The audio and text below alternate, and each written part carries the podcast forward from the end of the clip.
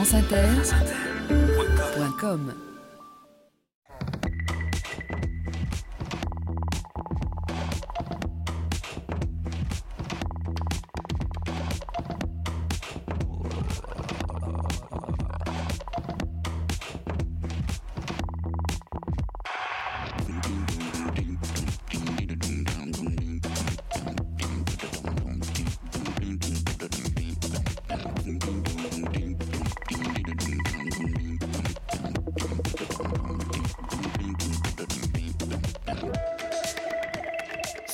épaules de Darwin, Jean-Claude Amezen. Bonjour à tous. Sur les épaules de Darwin, sur les épaules des géants. Nous percevons du monde qui nous entoure un foisonnement de reflets, de formes, de mouvements, de couleurs, de sons, d'odeurs et de sensations de toucher. Et à partir de ces perceptions parcellaires que nous renvoient nos sens, à partir de nos souvenirs, de nos apprentissages, de nos émotions, de nos attentes, nous reconstruisons un monde cohérent et continu dans lequel nous nous inscrivons et dans lequel nous nous projetons.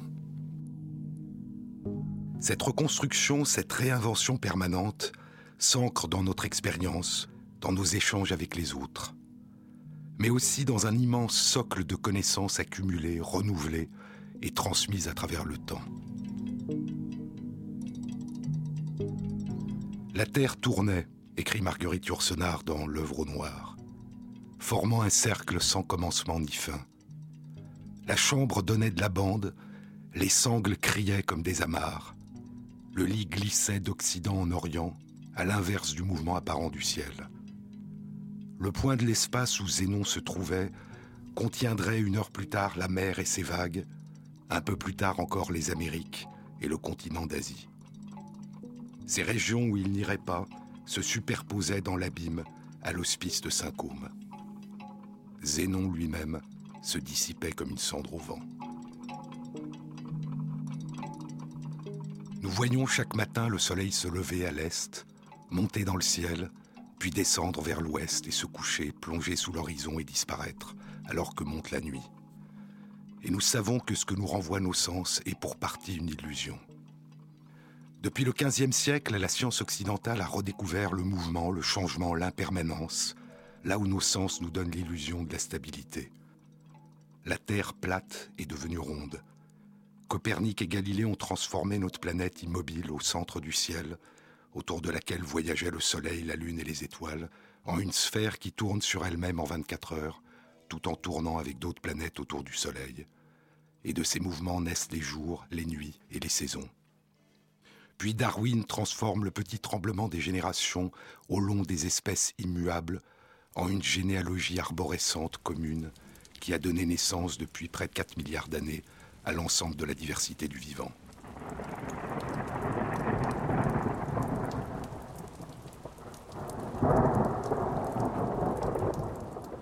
Au début du XXe siècle, Wegener transforme l'immobilité des continents en une dérive sans fin, scandée par des épisodes de chocs violents, de fusion et de séparation. La tectonique des plaques qui fait émerger les chaînes de montagnes, les éruptions volcaniques et les tremblements de terre. Puis Georges Lemaître transforme l'immobilité de l'univers en une fuite et une expansion permanente à partir d'une explosion originelle, ou proposeront d'autres plus tard à partir d'univers qui donnent naissance les uns aux autres. Dans l'immensité de cet univers, Einstein fait disparaître l'indépendance entre l'espace et le temps.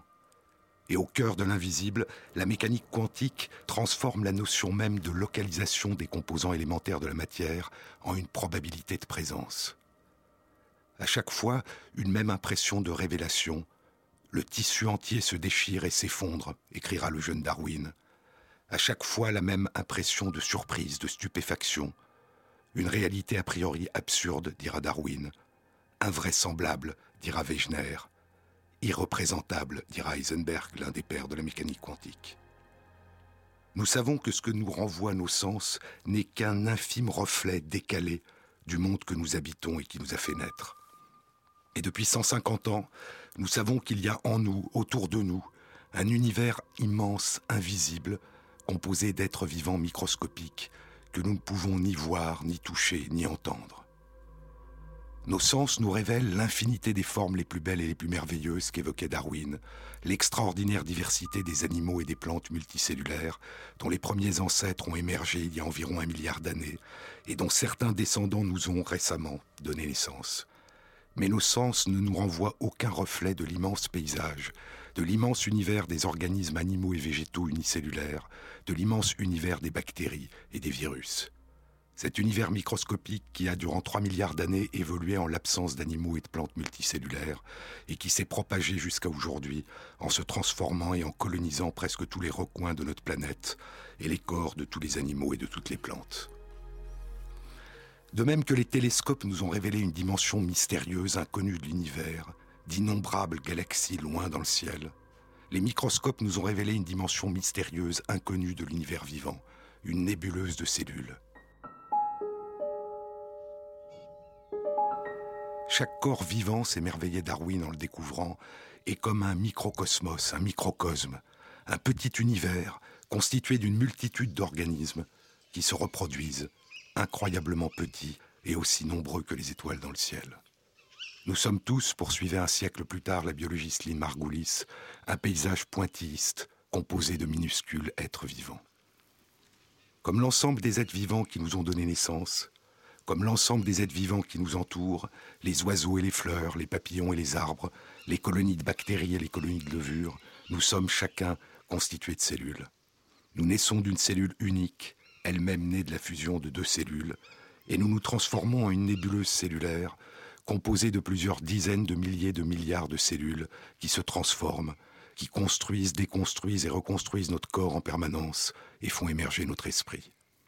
À cette échelle, les formes que nous renvoient nos sens, les formes de nos corps, des corps des animaux et des plantes deviennent floues. Habitant les sols, les lacs, les rivières, les mers, habitant les corps des animaux et des plantes, habitant nos corps, s'y reproduisant, y résidant ou voyageant d'un corps à l'autre, un immense univers de micro-organismes, de bactéries, tisse le réseau invisible de nos écosystèmes. Et plus petits encore, naviguant de cellule en cellule, à l'intérieur desquels il leur faut pénétrer pour se reproduire, voyagent et résident d'innombrables éléments génétiques mobiles, des virus, des rétrovirus, des transposons, qui emportent avec eux des gènes qu'ils ont empruntés à leurs hôtes et les insèrent de temps à autre dans les gènes d'autres hôtes, faisant ainsi voyager les gènes d'une branche à l'autre du buisson du vivant. C'est dans ce monde invisible à nos sens que se déploie la plus grande diversité, la plus grande partie de l'univers vivant et nous sommes en permanence en interface, en contact avec cet univers immense et invisible.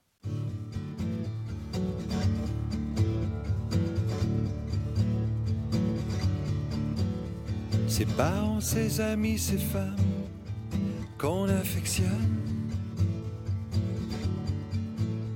avec lesquels on dort, on dîne, on parle au téléphone.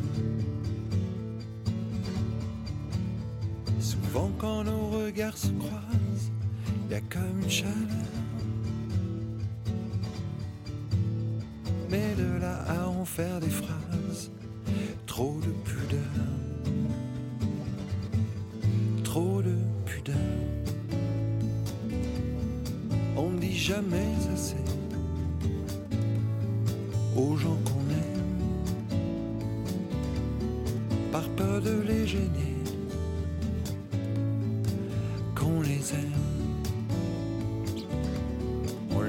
Jamais assez que sans eux, sans elles, on serait même pas la moitié de nous-mêmes. Avant de nous dire au revoir, marcher à l'ombre avant que sur notre histoire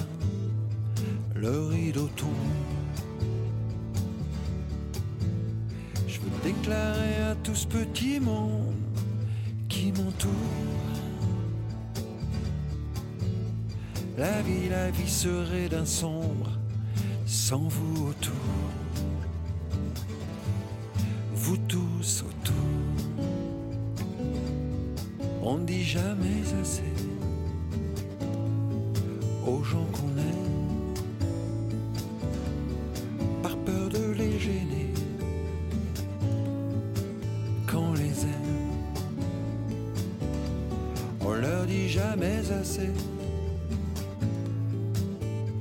Que sans eux, sans elle, on serait même pas la moitié de nous-mêmes. Qu'y a-t-il de plus important? La raison ou les sentiments? On dit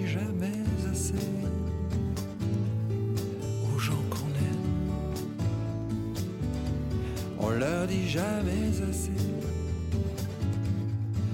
qu'on les aime. Je vous aime. Jean-Claude Amezen. Nous ne percevons pas consciemment la présence de cet immense univers invisible qui nous entoure, constitué d'innombrables micro-organismes vivants, mais nous interagissons en permanence avec lui. Et avec d'autres éléments encore, dans l'air qui nous entoure et que nous inspirons flotte au printemps d'innombrables pollens, la poussière que nous révèle parfois soudain la lumière, le sable quand le vent se lève. Nous ne percevons consciemment cet univers que lorsqu'une modification soudaine du fonctionnement de notre corps, une fièvre, des frissons, un éternuement, des courbatures, un larmoiement, une inflammation de la peau, une douleur, nous en révèle indirectement les effets dans notre corps. Mais si nos sens, la vision, l'audition, l'odorat, le goût, le toucher, si notre cerveau ne distingue pas en tant que tel cette dimension immense et permanente du monde dans lequel nous sommes plongés dès notre naissance, il y a en nous une forme de perception inconsciente, une interaction permanente, une réponse continuelle à ce monde invisible.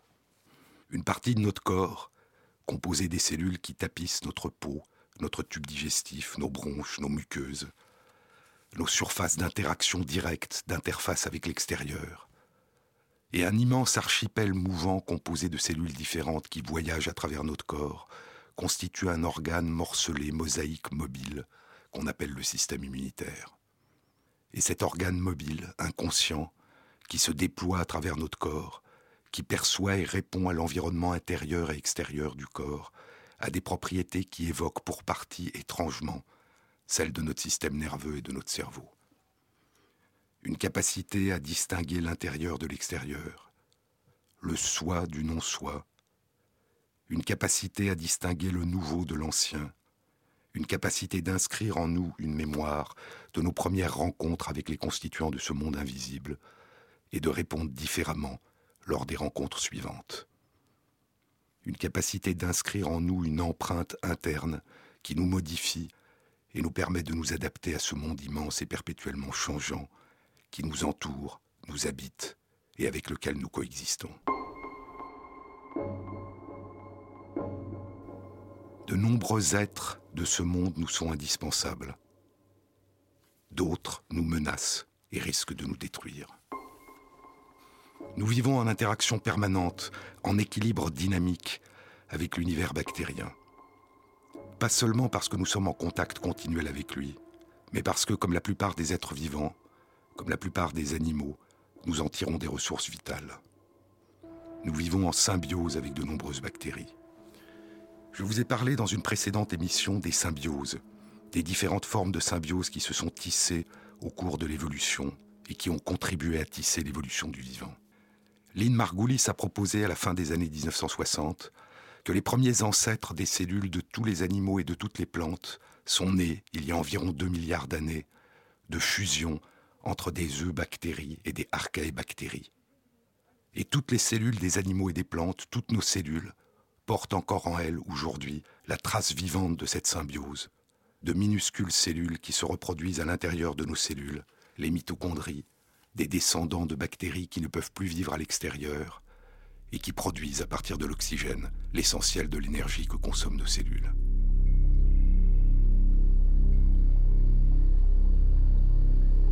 Écoutons Lynn Margulis. Les religions et les mythes ont toujours été emplis de sirènes, de sphinx, de vampires, de loups-garous, de séraphins, des êtres imaginaires nés de la combinaison de différentes portions d'animaux. La vérité étant plus étrange que la fiction, la biologie a découvert la réalité de l'existence d'êtres vivants formés de combinaisons d'autres êtres vivants. Mais il y a d'autres formes de symbiose qui ne constituent pas des fusions définitives et irréversibles entre des organismes appartenant à des branches distinctes du buisson du vivant. Ces autres formes de symbiose extrêmement fréquentes renaissent sans cesse de génération en génération à partir d'une rencontre toujours recommencée. Je vous avais parlé des calmars. Chez les calmars, au cours de leur développement, une interaction complexe se noue entre une partie du corps, le système immunitaire, et des bactéries luminescentes présentes dans la mer qui les pénètrent. Ces interactions vont sculpter la forme d'un organe, l'organe lumineux, qui se refermera sur la colonie bactérienne à condition qu'elle se mette à émettre de la lumière.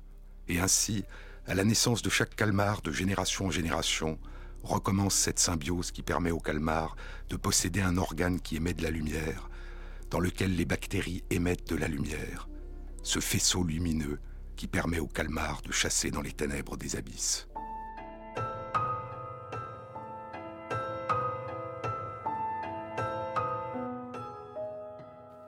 Dès notre naissance, notre tube digestif est colonisé par des bactéries. À l'âge adulte, notre flore intestinale bactérienne est composée de plusieurs centaines de milliers de milliards de bactéries, un nombre dix fois supérieur au nombre de cellules qui composent notre corps.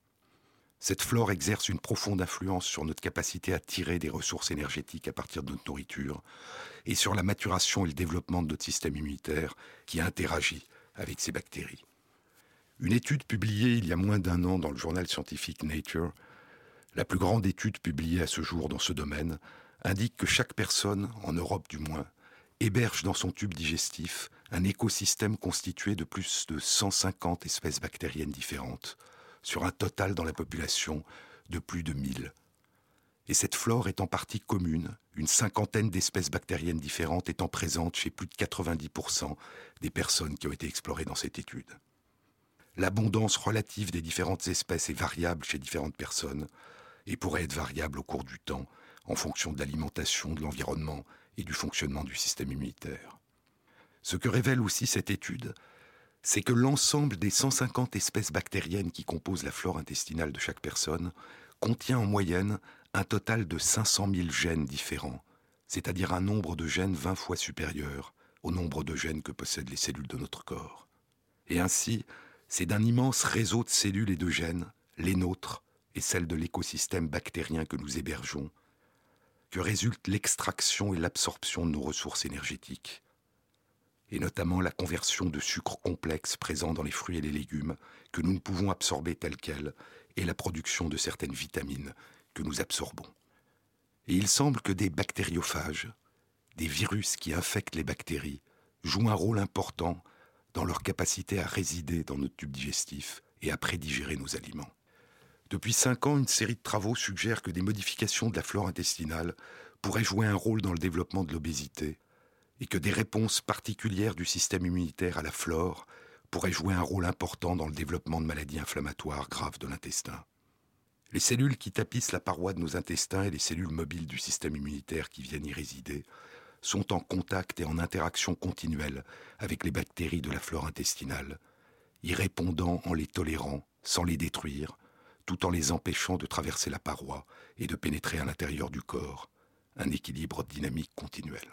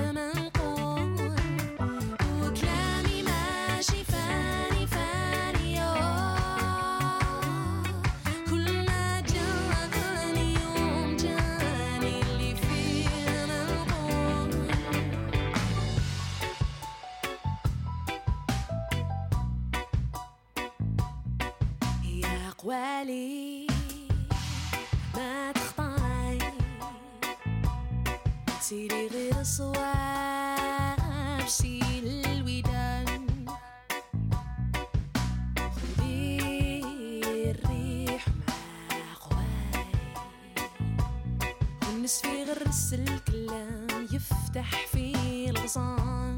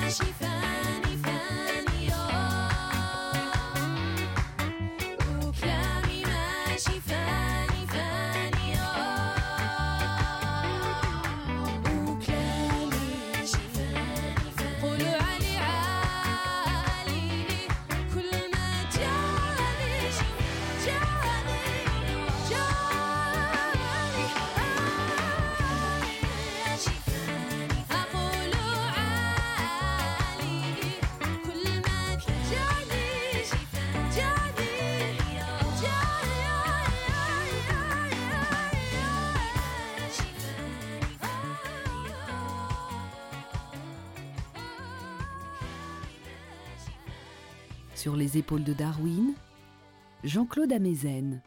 Nous vivons en équilibre, en symbiose durant toute notre vie, avec un écosystème complexe de micro-organismes qui résident dans notre tube digestif et sur notre peau et nos muqueuses. Mais d'innombrables bactéries, parasites, virus pénètrent à l'intérieur de notre corps par l'intermédiaire de nos surfaces de contact avec l'environnement extérieur, notre peau, nos muqueuses, notre bouche, nos bronches, notre tube digestif. Ces micro-organismes voyagent d'être humain à être humain ou d'animaux à être humains, et ils peuvent aujourd'hui voyager avec nous à la vitesse des avions. Beaucoup sont installés dans l'espèce humaine depuis très longtemps. La tuberculose, la diphtérie, la coqueluche, la poliomyélite. Mais parfois, ce sont les déséquilibres causés dans nos relations avec les animaux et les plantes, la destruction de leur habitat, la destruction des écosystèmes, qui provoquent brutalement ce qu'on appelle une rupture de la barrière des espèces, favorisant la propagation d'une bactérie, d'un parasite, d'un virus animal à la population humaine.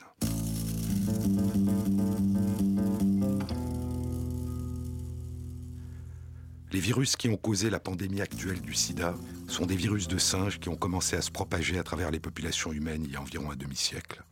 Ils causent chez les êtres humains, en l'absence de traitement antirétroviral, un effondrement du système immunitaire, des lésions nerveuses et la mort en une dizaine d'années en moyenne.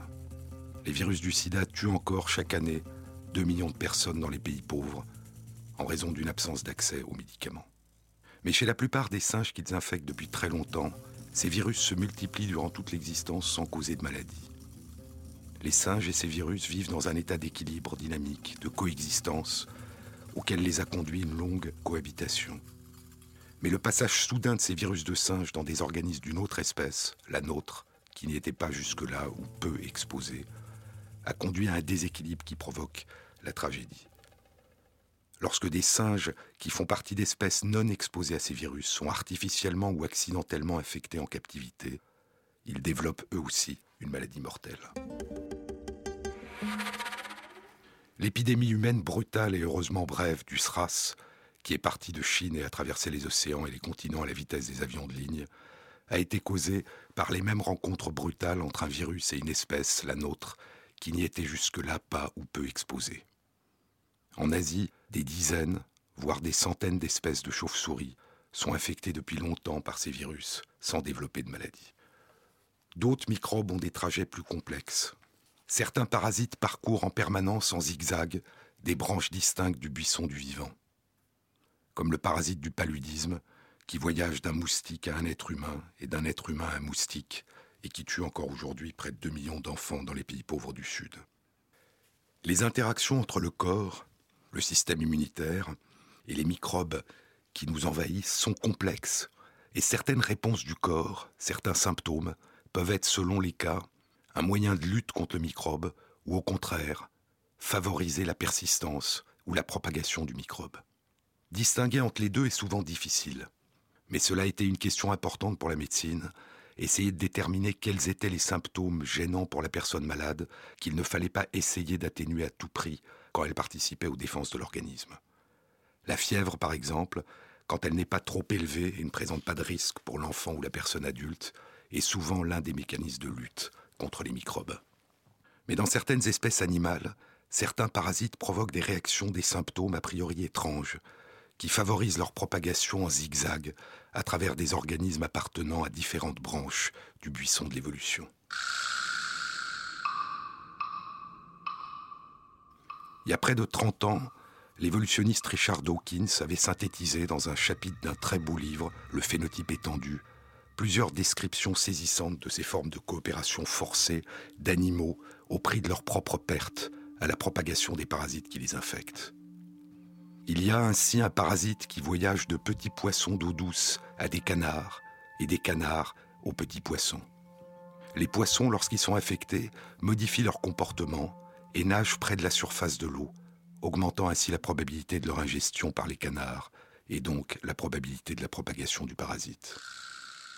Il y a un autre parasite qui voyage de fourmis en moutons et de moutons en fourmis. La fourmi infectée, au lieu de rester comme d'habitude sur le sol, a tendance à grimper au sommet des brins d'herbe et à y rester une partie de la journée, augmentant ainsi la probabilité d'être mangé par un mouton et permettant ainsi aux parasites de voyager. Il y a en Amérique du Sud un parasite qui voyage du corps d'une fourmi noire qui vit dans des arbres, au corps d'un oiseau, puis du corps de l'oiseau, au corps d'une fourmi noire. Il y a trois ans, il a été découvert que le parasite provoque, chez les fourmis infectées, une coloration rouge de l'abdomen qui se met à gonfler. Les oiseaux confondent ces fourmis avec des baies, les mangent, propageant ainsi le parasite. Je vous ai parlé dans une précédente émission de la théorie de la reine rouge, proposée il y a 30 ans par l'évolutionniste Leigh Van Valen. Cette théorie complétait la notion de coévolution, de coadaptation développée par Darwin, et la notion selon laquelle l'émergence continuelle de nouveautés et sa propagation de génération en génération ne correspond pas à une amélioration qualitative intrinsèque des organismes, ni à une marche sur la voie triomphale d'un progrès, d'une perfection.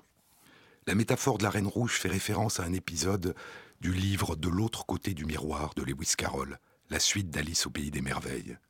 Dans cet épisode, la Reine Rouge entraîne Alice dans une course de plus en plus rapide.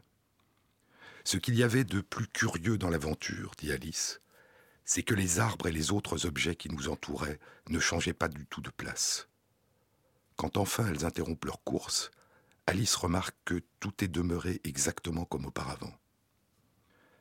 Dans notre pays, dit Alice à la reine, si l'on courait très vite pendant longtemps, on arriverait en général quelque part, ailleurs. Un pays bien lent, dit la reine. Ici, il faut courir de toute la vitesse de ses jambes pour simplement demeurer là où l'on est. La théorie de la reine rouge proposée par Van Valen propose que la propagation des nouveautés apparues par hasard dépend des déséquilibres permanents dans les interactions entre les organismes et les espèces qui constituent et construisent les écosystèmes. À telle nouveauté qui se propagera, répondra la propagation de telle autre nouveauté, apparue par hasard, si elle permet à un organisme de poursuivre ses interactions en termes de coopération ou de combat, de symbiose ou de conflit, si elle permet à des organismes de survivre et d'avoir des descendants, de demeurer un temps là où ils sont, de changer, de courir, en demeurant simplement là où ils sont, de devenir autres tout en se propageant à travers le temps.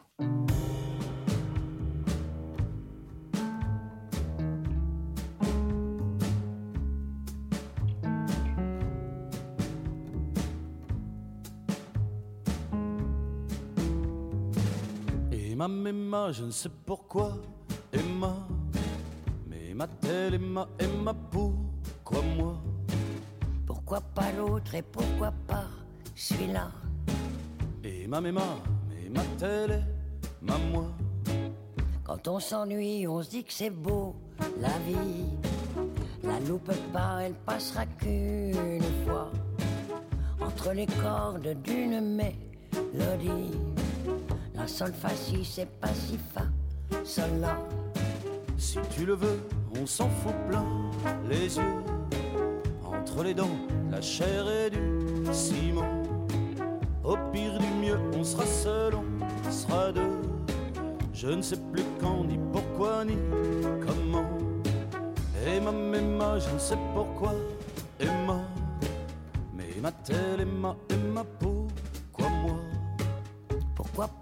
et pourquoi pas? Celui-là Emma, Emma, mais m'a-t-elle Emma, moi.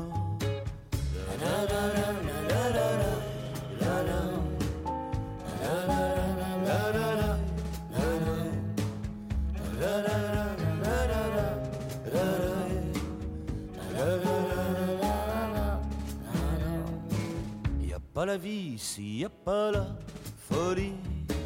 La lâche pas, elle passera qu'une fois dans de bien belles, belles mélodies. Si la do, c'est pas doré, si la Je sais pas si mieux, mais je te boufferai les yeux. On est vivant tant qu'il est encore temps. Comme on est deux, on sera seul, on sera mieux. Je ne sais plus quand, ni pourquoi, ni comment. Emma, Emma, je ne sais pourquoi, Emma. Mais ma telle et ma, et ma peau, quoi moi? Pourquoi pas l'autre et pourquoi pas celui-là? Emma, Emma, mais ma telle,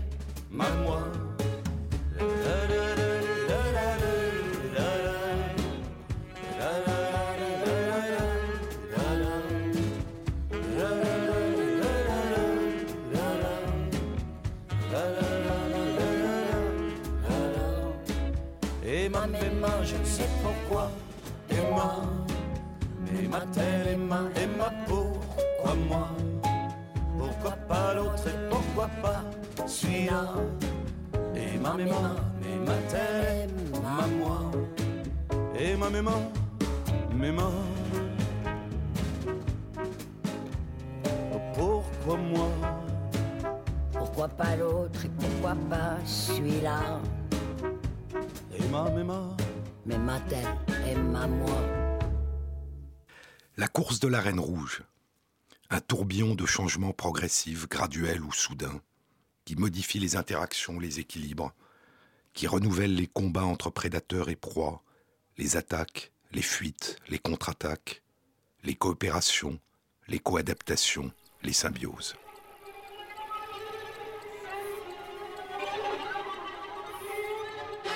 Darwin avait consacré un livre aux extraordinaires coadaptations entre les orchidées et les insectes qui les pollinisent. Certaines orchidées ont un pétale, le labelle, qui ressemble tellement à des guêpes femelles que les guêpes mâles viennent s'y accoupler, pollinisant ainsi les orchidées. La coadaptation entre les plantes à fleurs et les insectes qui les pollinisent, et les oiseaux qui mangent leurs fruits et disséminent ailleurs leurs graines. Et il y a chez certaines plantes des variations multiples et complexes sur ces thèmes. Il y a trois ans, des chercheurs ont découvert que les deux substances volatiles émises dans l'atmosphère en plus grande quantité par une plante à fleurs avaient des effets opposés. Le nectar attirait les insectes pollinisateurs, l'autre substance les repoussait. Le mélange des deux diminuait le temps passé par l'insecte pollinisateur sur une fleur, augmentant ainsi le nombre de fleurs visitées, augmentant ainsi la probabilité de pollinisation. Et il y a d'autres variations encore sur le thème de ces coadaptations et de ces coopérations.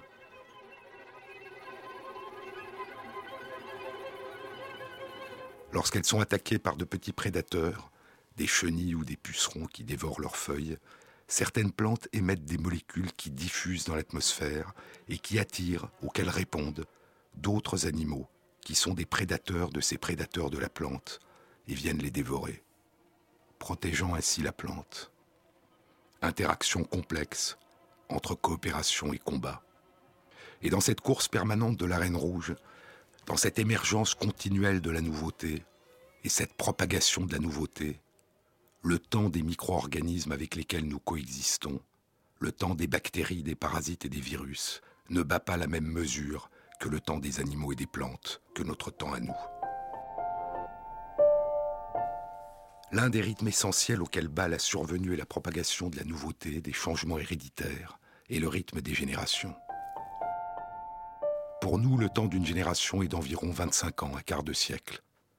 Pour certaines espèces bactériennes, le temps d'une génération peut être de 30 minutes.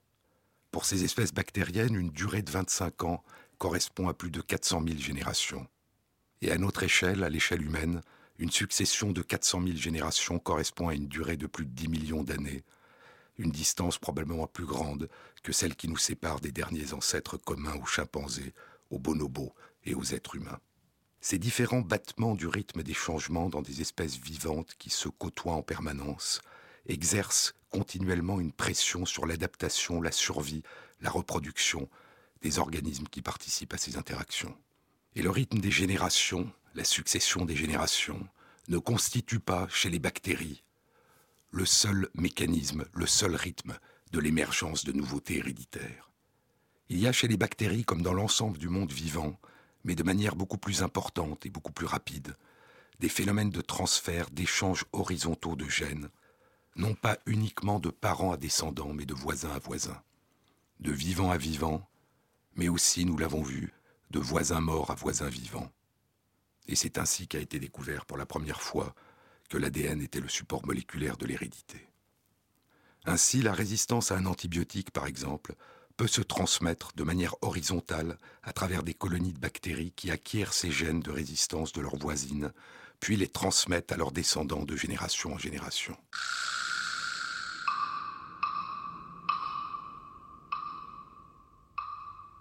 La nouveauté peut aussi émerger de manière brutale chez des bactéries en réponse à des modifications défavorables de leur environnement.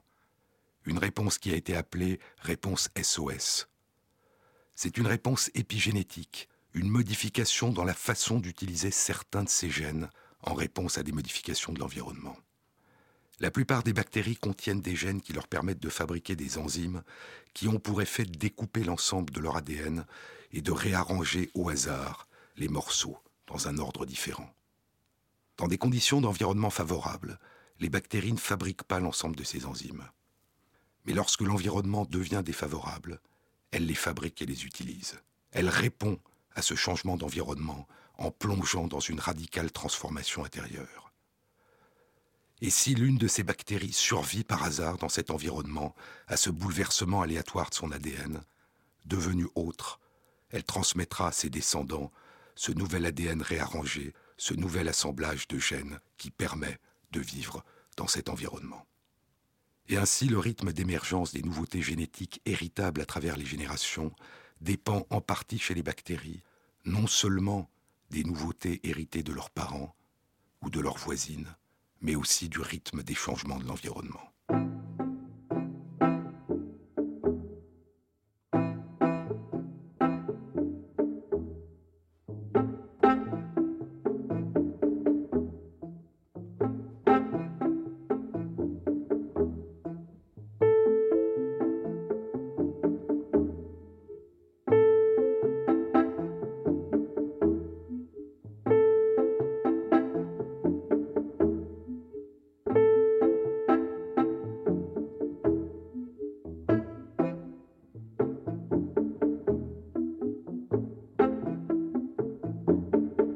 Sur les épaules de Darwin. L'apparition de la nouveauté chez les bactéries n'est pas que de nature génétique. Elle peut être une propriété émergente de la collectivité. Elle peut naître d'interactions des bactéries au sein d'une colonie sans modification des gènes. Il y a quelques mois, une étude montrait que dans des colonies de bactéries qui résistaient collectivement à un antibiotique, lorsqu'on isolait ces bactéries et qu'on les étudiait une à une, seul 1 à quelques pourcents étaient capables individuellement de résister à l'antibiotique. Toutes les autres succombaient.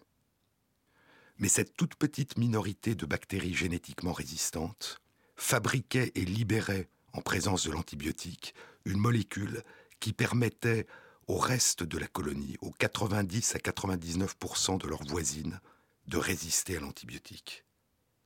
Et ce qui est vrai pour la résistance aux antibiotiques, ces différentes formes d'émergence et de propagation et de partage de la nouveauté, est aussi vrai à un autre niveau en ce qui concerne les capacités de résistance des bactéries au système immunitaire et leur capacité de pénétration, de survie et de reproduction à l'intérieur de nos corps.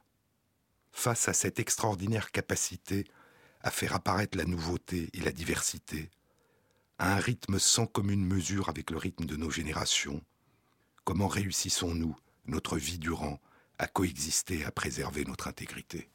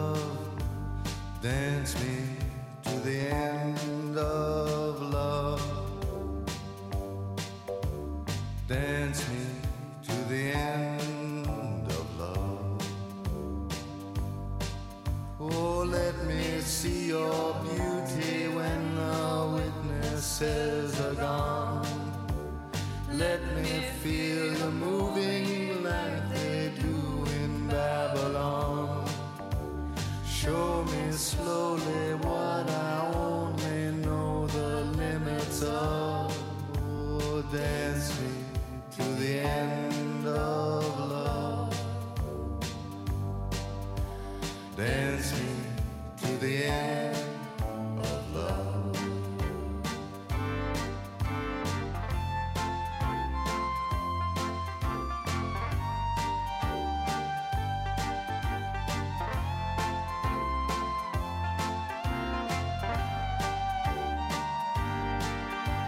Dance me to the wedding now, dance me on and on.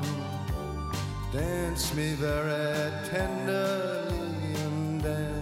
very long. We're both of us beneath our love, we're both of us above. Dance me to the end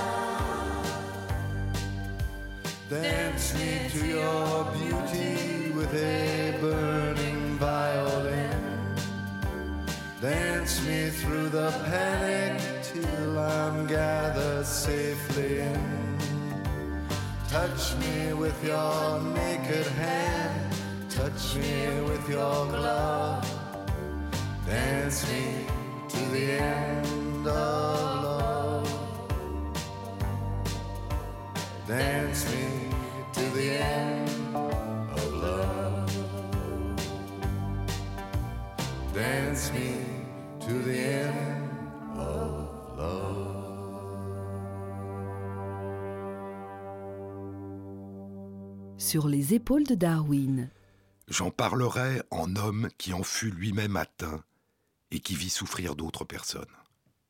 C'est le livre 2 de l'histoire de la guerre du Péloponnèse, la guerre entre Sparte et Athènes, qu'écrit Thucydide à Athènes au 5e siècle avant notre ère.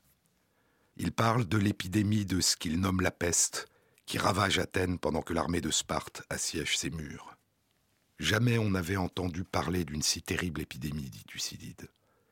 Il est impossible de dépeindre les ravages de ce fléau. Il sévissait avec une violence irrésistible. La maladie était sans remède. Ni vœux ni prières ne contribuaient à la guérison. Les oracles et les prédictions étaient inutiles, et les esprits étaient abattus par la violence du mal. Les temples mêmes où l'on s'était retiré étaient emplis de morts. Mais, dit Thucydide, ceux qui avaient survécu à la maladie étaient ceux qui se montraient les plus compatissants avec les mourants et les malades, car ils étaient hors de danger. On ne retombait pas deux fois dans la maladie, ou du moins, si on y retombait, on n'en mourrait pas. C'est l'une des premières descriptions de la protection que confère, pour beaucoup de microbes, une première rencontre à laquelle on a survécu. C'est l'une des premières descriptions de la mémoire immunitaire. Si l'on a survécu à une première rencontre, on sera protégé lors des rencontres suivantes. C'est ce qu'on a appelé l'immunité, du nom qui était utilisé à Rome pour décrire la protection contre les poursuites judiciaires dont bénéficiaient les sénateurs pendant leur mandat. La protection contre une nouvelle infection par le même microbe.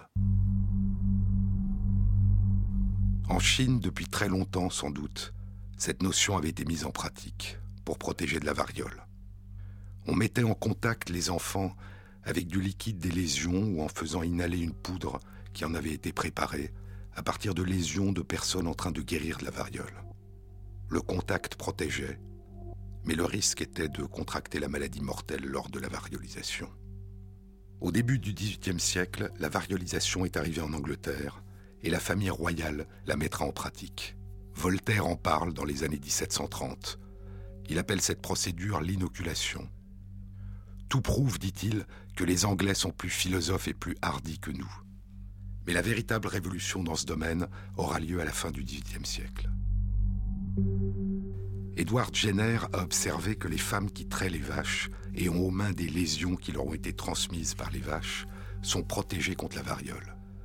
Pourrait-on, à partir d'une maladie d'un animal, qui ne cause pas de maladie chez l'être humain, protéger contre une maladie mortelle humaine? Dans ce qui est l'acte fondateur de l'immunologie, et en même temps vu avec notre regard d'aujourd'hui un scandale éthique, Édouard Jenner inocule en 1796 cette infection bénigne de la vache à un enfant de 8 ans. Puis, trois mois plus tard, lui inocule la variole. L'enfant est protégé. Et Jenner publie son travail en 1798. La vaccination de Vaccinus, qui vient de la vache, est née. À une époque où l'on ne connaît rien de l'existence de l'univers des virus, des bactéries et des parasites, et où l'on ne connaît rien de l'existence d'un système immunitaire, l'observation attentive d'une relation de causalité révélait une capacité essentielle du corps, la mémoire, non pas la mémoire consciente, les souvenirs, mais la mémoire d'une rencontre qui modifiait le corps, le rendait autre, et lui permettait de survivre à une rencontre avec une maladie mortelle. Une mémoire croisée, ouverte, une première rencontre avec une maladie animale, qui semblait partager certaines caractéristiques avec la maladie humaine, protégeait contre la maladie humaine. Il n'était pas nécessaire d'avoir eu une première rencontre avec la maladie pour être protégé. Deux siècles plus tard, en 1980, la vaccination antivariolique allait conduire à l'annonce par l'Organisation mondiale de la santé de l'élimination pour la première fois d'une maladie infectieuse mortelle terrifiante de la population humaine, la variole. Entre-temps, à la fin du XIXe siècle, les découvertes de Koch et de Pasteur sur les microbes allaient permettre le développement d'autres vaccins qui auront notamment pour effet de contribuer de manière importante à la réduction de la mortalité infantile, du moins dans les pays riches. Vaccins contre la diphtérie, la coqueluche, la rougeole, la poliomyélite, la tuberculose, mais aussi le tétanos, la rage. Mais quels étaient les mécanismes qui permettaient au corps de se protéger, qui permettaient aux vaccins d'agir? En 1883, Ilya Metchnikov, en étudiant les étoiles de mer, découvre l'existence de cellules capables d'ingérer les substances qui pénètrent dans le corps. Puis il découvre que ces cellules, qu'il nomme des phagocytes, les dévoreurs de cellules, sont capables d'ingérer et de détruire des microbes. L'immunité est un système cellulaire, une affaire de cellules.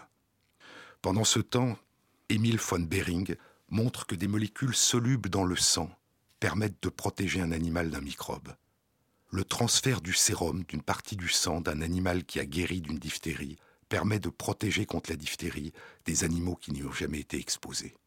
Ces molécules solubles circulantes neutralisent la toxine libérée par le bacille diphtérique, toxine qui est la cause de la maladie mortelle.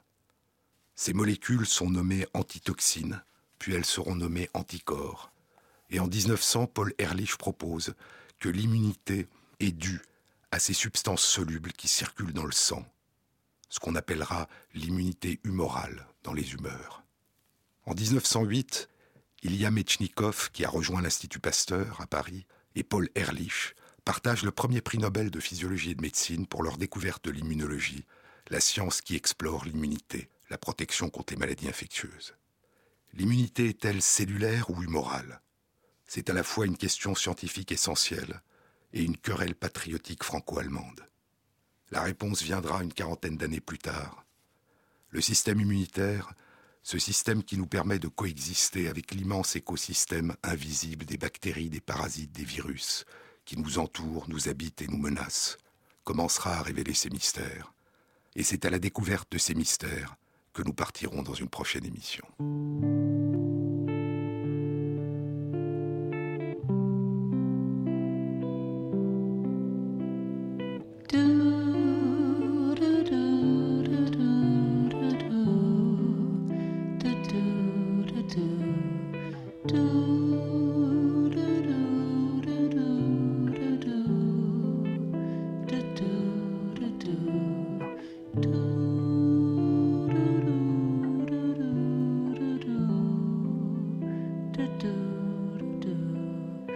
Cette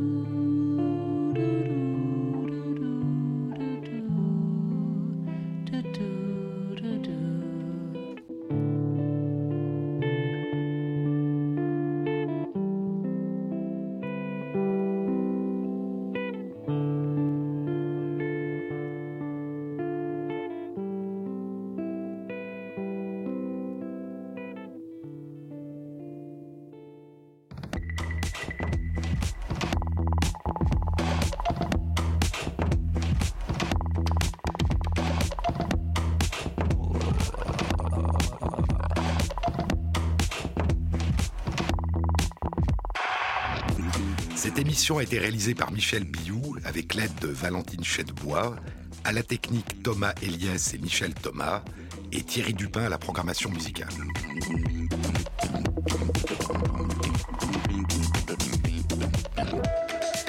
Bon week-end à tous, à la semaine prochaine. Et en attendant, vous pouvez écouter du lundi au vendredi de 14h à 15h l'émission scientifique de Mathieu Vidard, La tête au carré.